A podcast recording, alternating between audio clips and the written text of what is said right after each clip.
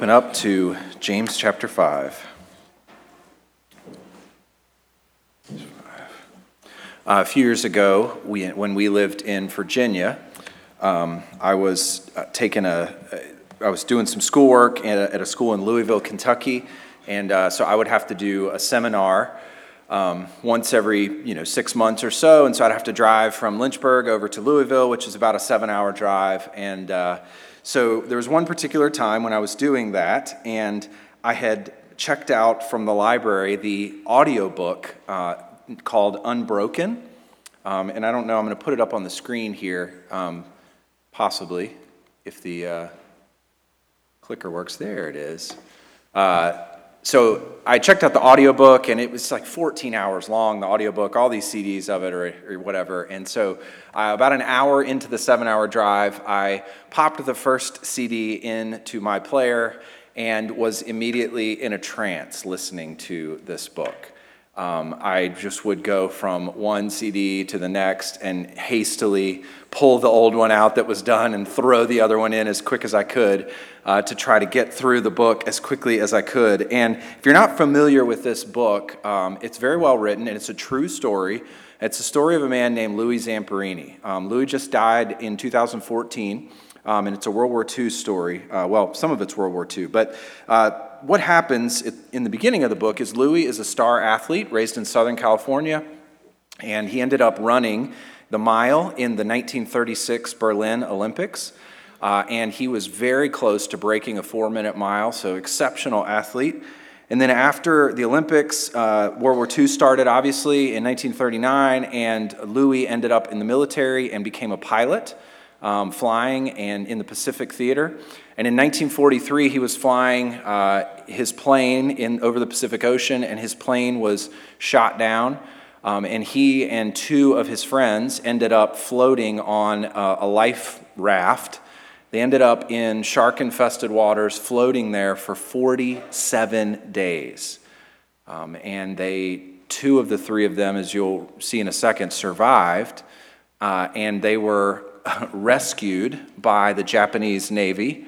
They were taken to Japanese prison camps and spent two years there. And I won't go into the rest of the story because, um, in some ways, that's just getting going in the story. Um, but uh, Louis ended up surviving and coming back to the United States, and then it continues on after that. Just an amazing life.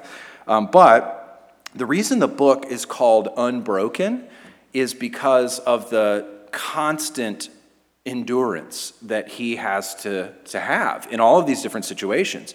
I mean, he persists and endures in hope, and you know they're unable to break him in the midst of all of these struggles. Um, he keeps looking ahead and and surviving. Uh, it's really an amazing, amazing story. But there's a section of the book that I want to read to you. It's just a paragraph, and it's from uh, the time when they're floating on the Pacific Ocean on this little life raft for 47 days. And there are three men that go into the life raft and only two of them make it out and are, are rescued at the end of this. Uh, and so here's what it says. I'll put it up on the screen for you. Possibly. I think my clicker is not working this morning. All right. Here's what it says Though all three men faced the same hardship, their differing perceptions of it appeared to be shaping their fates. Louis and Phil's hope displaced their fear and inspired them to work toward their survival. And each success renewed their physical and emotional vigor. Mac's resignation seemed to paralyze him. And the less he participated in their efforts to survive, the more he slipped. Though he did the least as the days passed, it was he who faded the most. Louis and Phil's optimism and Mac's hopelessness were becoming self fulfilling.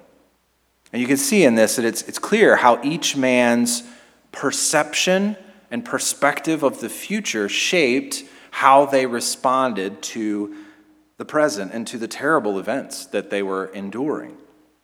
Now, these, none of these guys, as far as I know, at this point in their lives, when they're on this raft, were believers in the Lord Jesus Christ. But as followers of Christ, we certainly can learn something from their optimism, from their expectation of the future, and we, as believers in Christ, always have reason for optimism.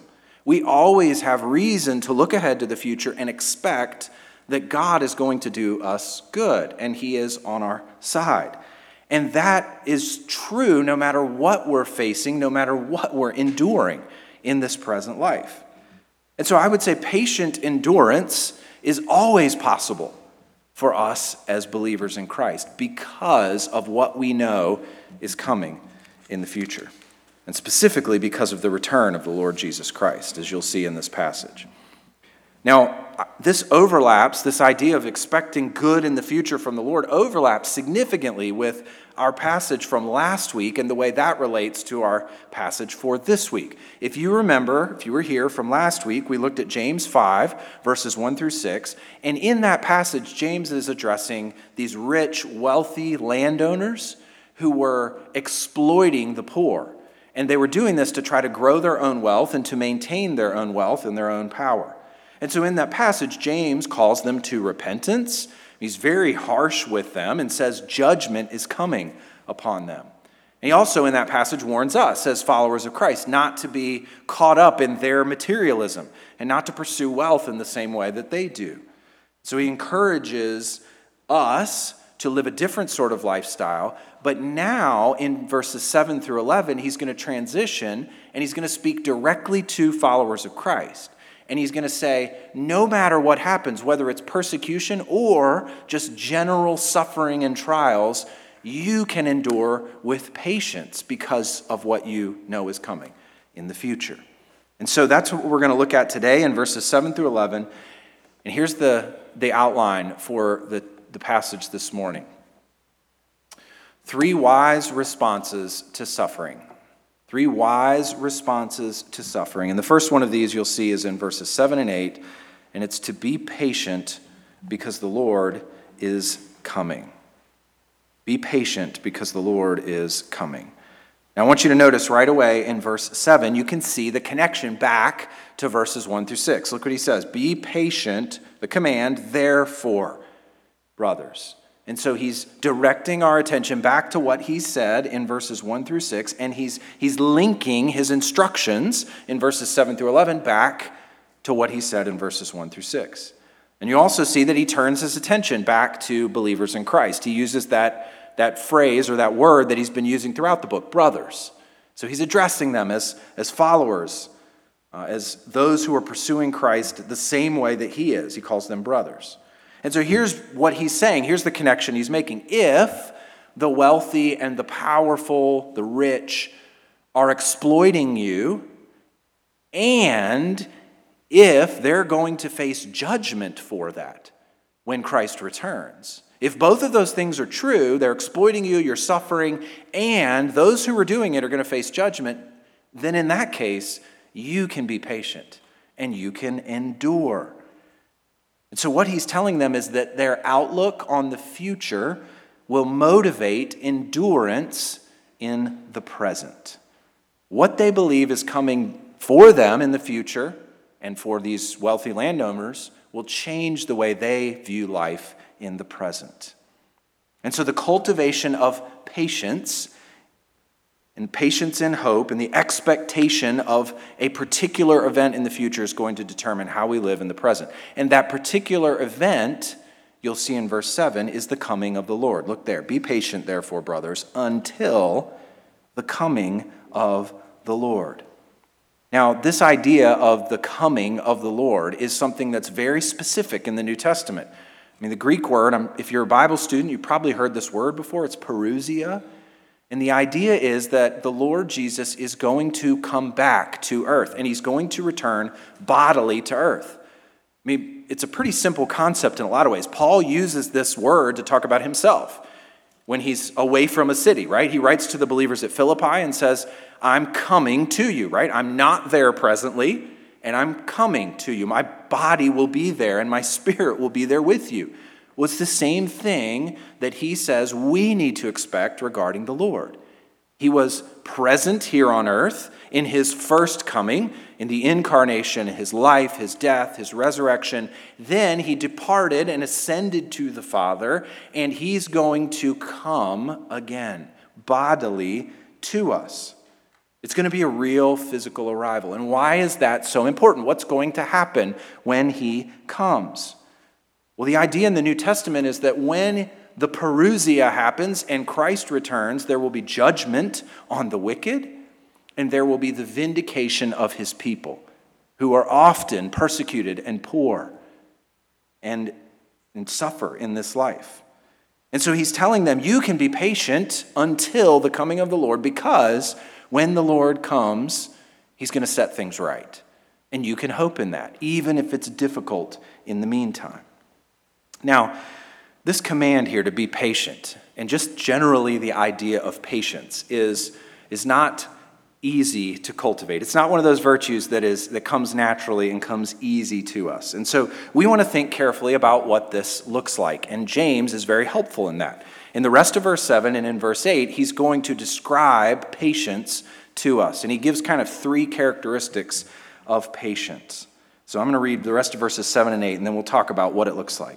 See, he says in verse 7, see how the farmer waits for the precious fruit of the earth, being patient about it until it receives the early and the late rains. You also be patient, establish your hearts, for the coming of the Lord is at hand. Now, in verse 7, he paints what I think is this beautiful picture of a farmer. And this farmer has planted seed in the ground, and this farmer is waiting patiently for the fruit that will come from those seeds. And he's waiting for it, and it says that he views it as something that is precious. Look there. See how the farmer waits for the precious fruit of the earth. And so I think in this, there's this idea that he's eagerly anticipating what's coming.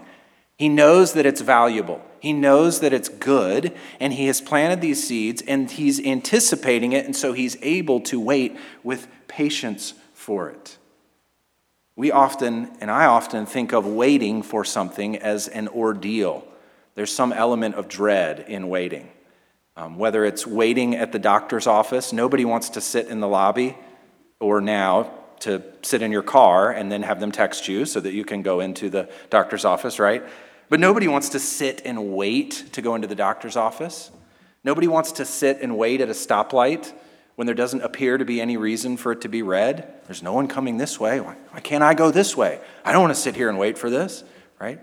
No one wants to sit and wait for their accountant to get their tax information back to them, tell them that they owe a bunch of money. There's a waiting for that with dread, right?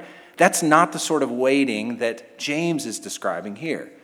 He's describing waiting that doesn't dread the future but anticipates it and knows that something good is coming.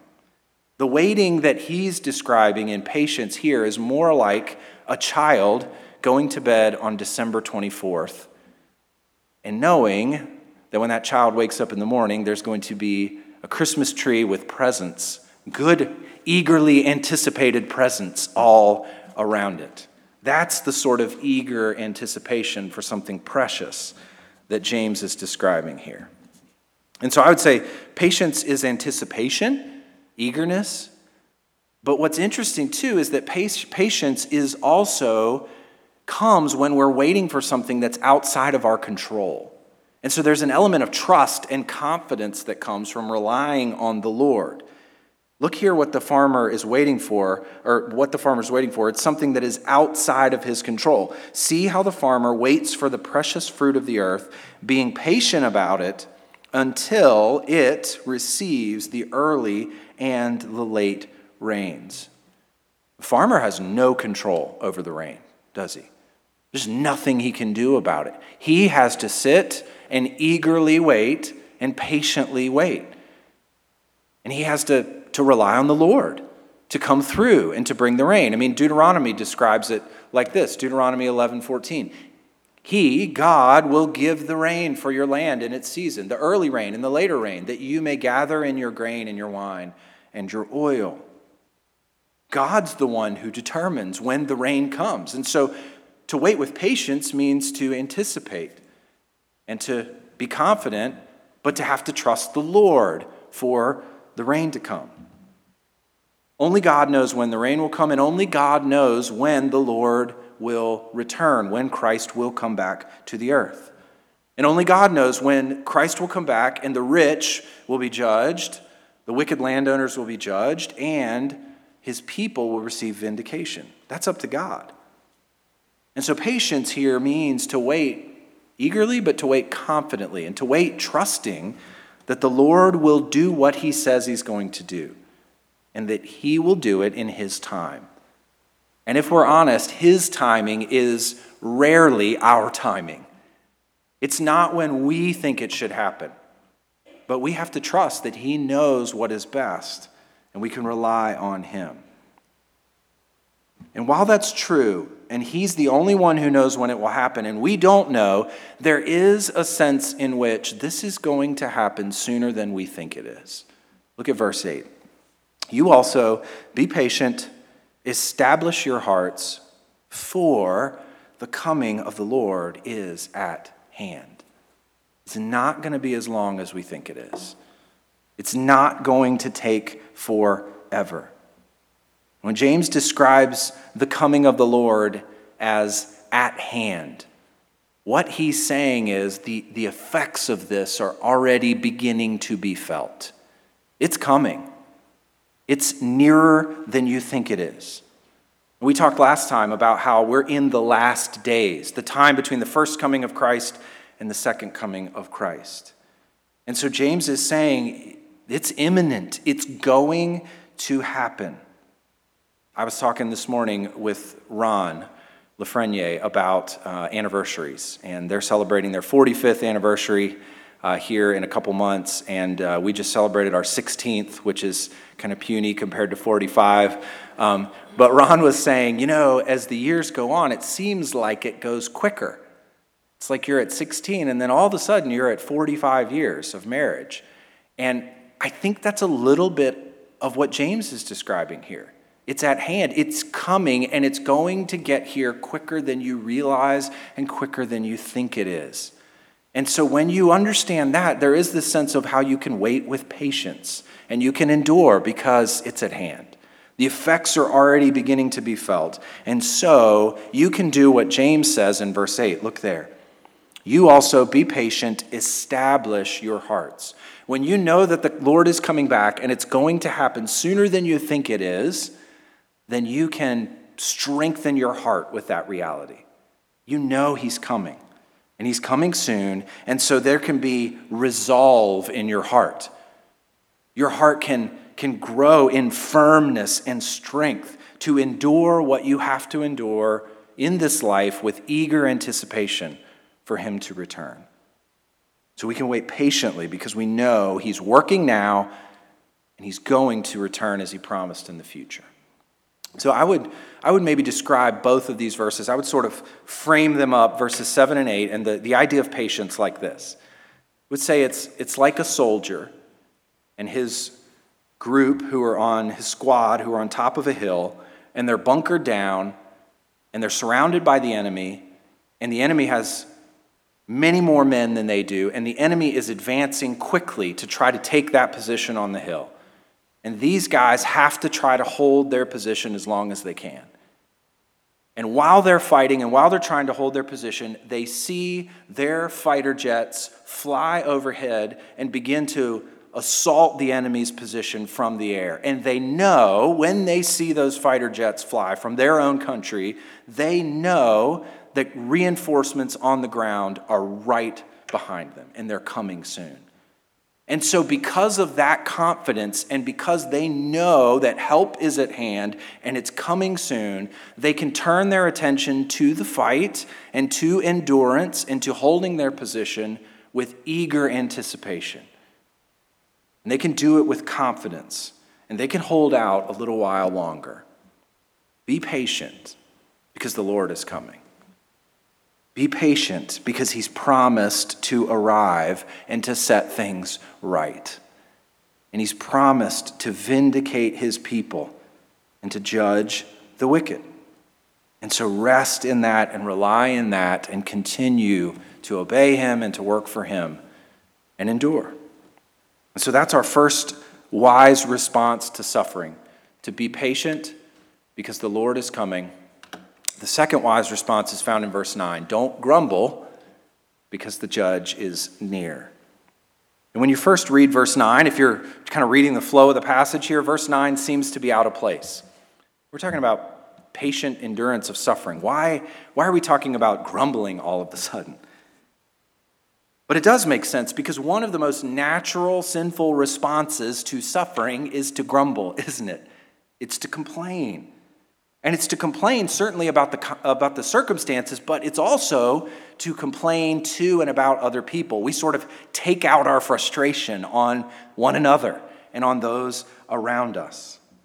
So that's why James exhorts us like he does in verse 9. Look there. Do not grumble against one another, brothers so that you may not be judged. Behold, the judge is standing at the door. We aren't truly waiting with patience when we begin to grumble and we begin to complain. So we're, we've shifted at that point over to impatience. We're starting to be characterized by impatience. So if you take the example of the farmer, right, in verse 7, he's supposed to wait patiently for the rain that is coming. But if the rain doesn't come when he thinks it should come, and he really knows that it needs to come so that his seed will grow into fruit that he can harvest, he starts to get a little frustrated. Maybe he takes that out on his spouse and on his kids. He gets to he starts to be short with them. Maybe he even turns it on the Lord and on the circumstances and he gets he gets to where he's griping about about the rain not coming, even though he has no control over it at all. And when that happens, when complaining enters our hearts, now we've stopped trusting God's providence and his care for us. We don't think he's doing a good job of managing the universe. Now, James has been quite clear throughout this book that sins of the tongue are so vital for us to, to put away if we're going to grow in wisdom and, and wholeness. I mean, let me remind you of a couple things he said. James 3 and verse 2 for we all stumble in many ways, and if anyone does not stumble in what he says, he is a perfect man, able also to bridle his whole body. And so this our grumbling heart attitude is significant in our in our growth in wholeness and holiness. Now the problem with complaining and grumbling is very similar to the problem that James exposed in chapter 4 verses 11 and 12. Look there, probably right across your page. Do not speak evil against one another, brothers. The one who speaks against a brother or judges his brother speaks evil against the law and judges the law. But if you judge the law, you are not a doer of the law, but a judge. There's only one lawgiver and judge, he who is able to save and to destroy. But who are you to judge your neighbor? And this is the same sin that is at root when we grumble is when we speak evil against one another. When you begin to grumble and complain, we're showing dissatisfaction with the way God has ordered life. And I'm saying essentially, I think I could do a better job of it than you. And so when I complain, I'm saying, God, you're not doing this right, quite right. I, I know you think I really need these difficult circumstances right now, but I don't think I need these things. And I kind of think I know better how to order things. And so I'm just going to let everyone else know that I really could do a better job. And when you say that, or when you grumble in that way, you're putting yourself as a judge. And James says the obvious problem with that in verse 9 is that you will be judged for how you use your words. Do not grumble against one another, brothers, so that you may not be judged. Behold, the judge is standing at the door you and I will be held accountable for our words. We'll be held accountable for how we do them. And the very fact of Christ's return and how imminent it is, how close at hand it is, should make us choose our words carefully and with concern. And so, we've seen two wise responses to suffering this morning so far. Be patient because the Lord's coming and then also focused on the future, don't grumble, because the judge is near. The last wise response is found in verses 10 and 11. Imitate the faithful because of the Lord's character. Imitate the faithful because of the Lord's character. Now, one of the best ways to learn a new skill, to put on a new character quality or to grow in a new character quality is to watch someone who exemplifies it or possesses that skill and to imitate them, to learn from them. I told the people in the first service that we have a four year old right now who is in full imitation mode, at least when he's not picking on his older siblings. But Cole wears a football jersey, Gray wants to wear a football jersey. He's in imitation mode, and that's how God designed us, right? We're image bearers. We're made to reflect God, to imitate Him, and we do that in all of our relationships, in all of our circumstances. We reflect, we image. And so for us to imitate others is one of the best ways to acquire a skill or to put on a virtue. And that's exactly what James is pointing us to here.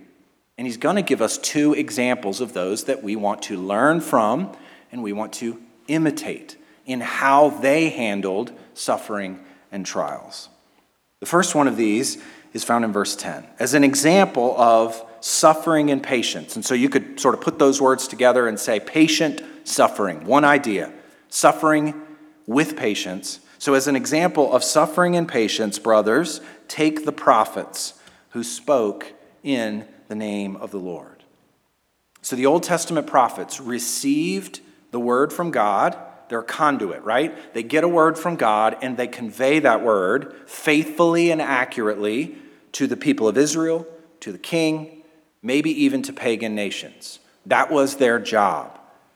Well, when they fulfilled their job, many times the idol worshiping people that they were speaking to were not real happy with the prophets for what they were saying. And so it did not go well for the prophets often. They suffered, many of them, tremendously for what they did.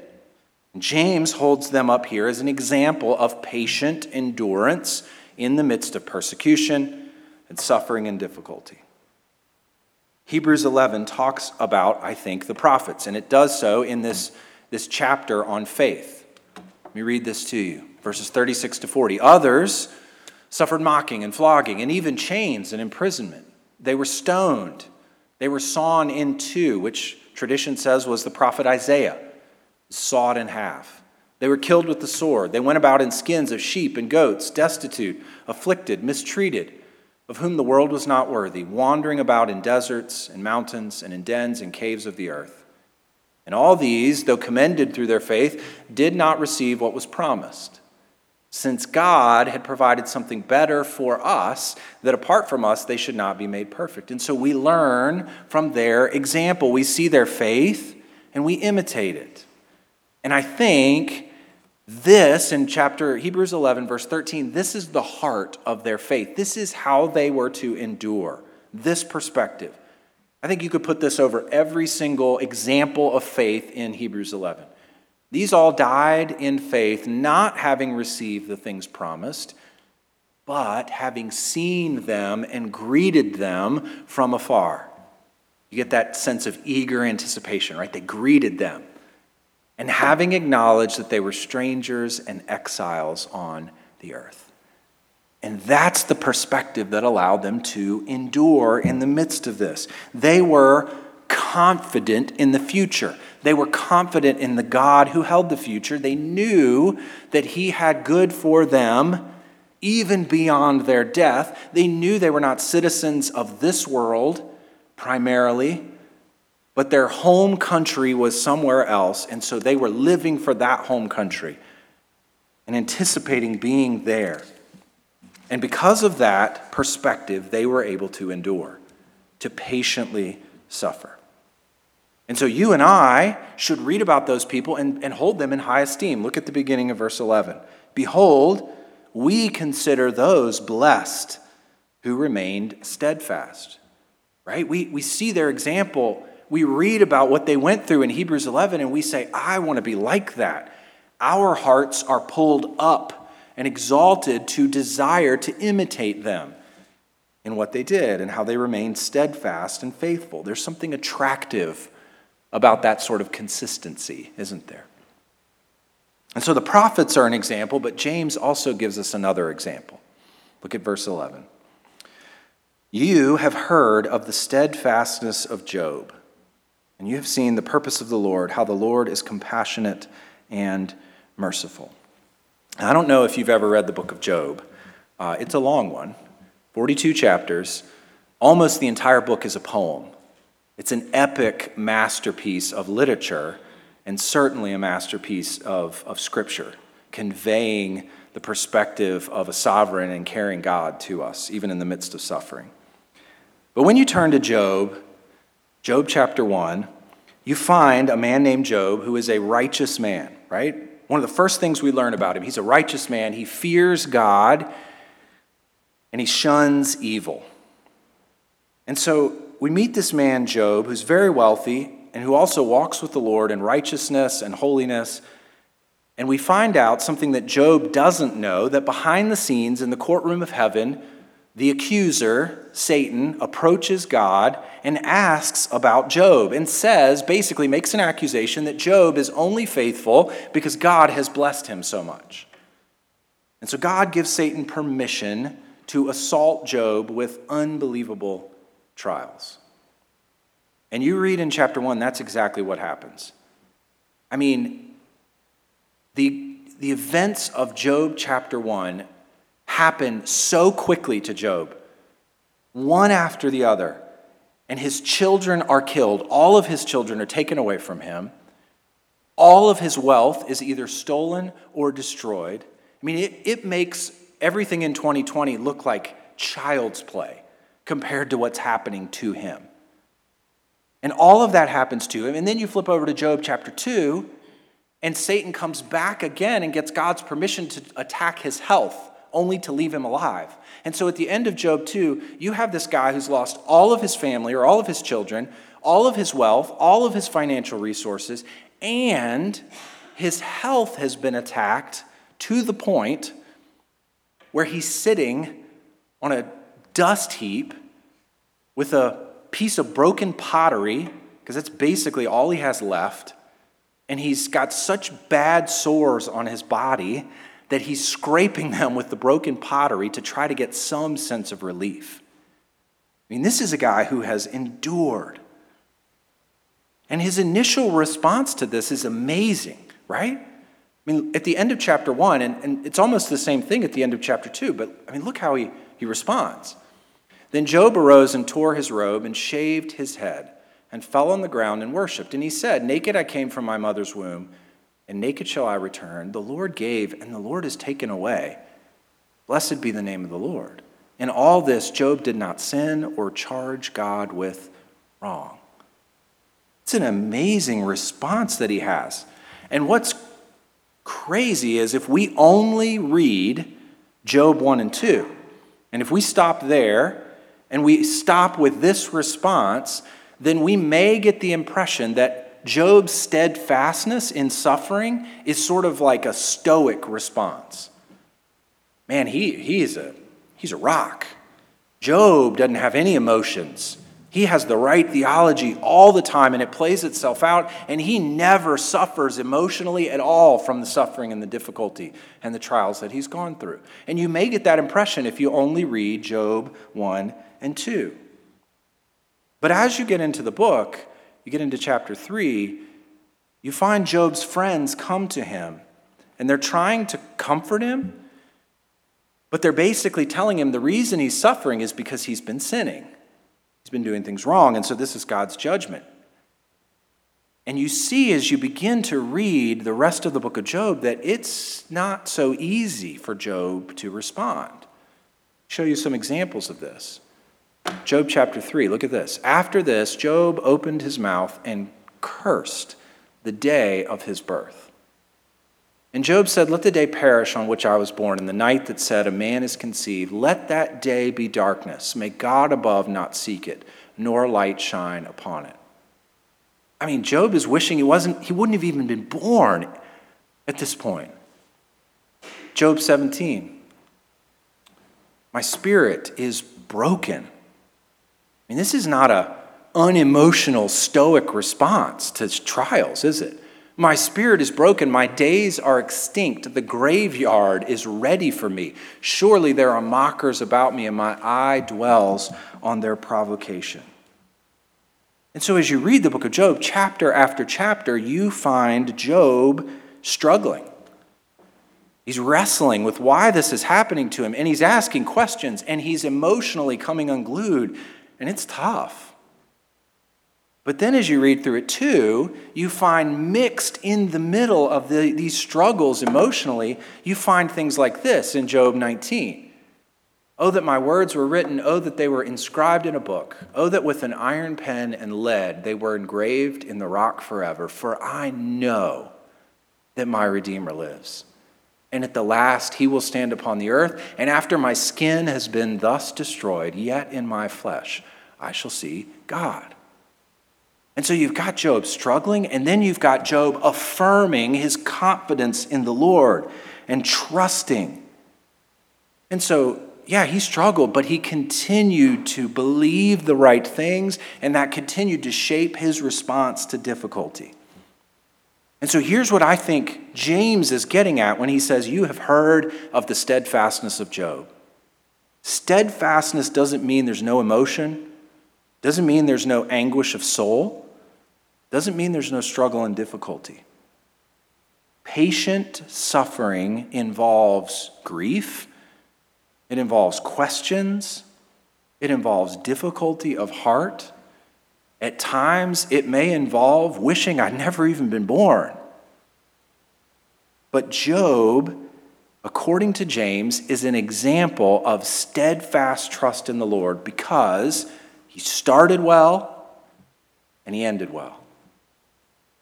And he struggled but maintained his faith in the Lord in the middle. If you want to, I'd encourage you to flip back in your Bible, hold your finger in James 5, but flip back to Job 42. Job 42. Job never abandoned his faith, and he always humbly submitted to the Lord. Listen to this Job 42, verse 1. Then Job answered the Lord and said, I know that you can do all things and that no purpose of yours can be thwarted. Who is this that hides counsel without knowledge? Therefore, I have uttered what I did not understand, things too wonderful for me, which I did not know. Hear, and I will speak. I will question you, and you make it known to me. I had heard of you by the hearing of the ear, but now my eye sees you. Therefore, I despise myself and repent in dust and ashes never abandoned his faith. He submitted humbly to God's sovereign and good hand. And even here at the end, when everything had gone wrong, after all this struggle and conversation, he says, Lord, you can do all things. And I humbly submit to your ordering of my life. How was he able to do this? Flip back to James, but hold your finger in Job 42. James 5:11 Behold we consider those blessed who remain steadfast you have heard of the steadfastness of Job and you have seen the purpose of the Lord how the Lord is compassionate and merciful where have we seen that where is James pointing us to to see the purpose of God and to see his compassion and mercy to someone who's in the midst of trial which by implication means every one of his followers who are in the midst of suffering and difficulties. Where have we seen that? We've seen it at the end of the book of Job. Go back to Job 42. The purpose or the outcome of God is found in Job 42. God is compassionate and merciful. Look at verse 7. After the Lord had spoken these words to Job, the Lord said to Eliphaz the Temanite, My anger burns against you and against your two friends, for you have not spoken of me what is right, as my servant Job has. Now, therefore, take seven bulls and seven rams, and go to my servant Job, and offer up a burnt offering for yourselves.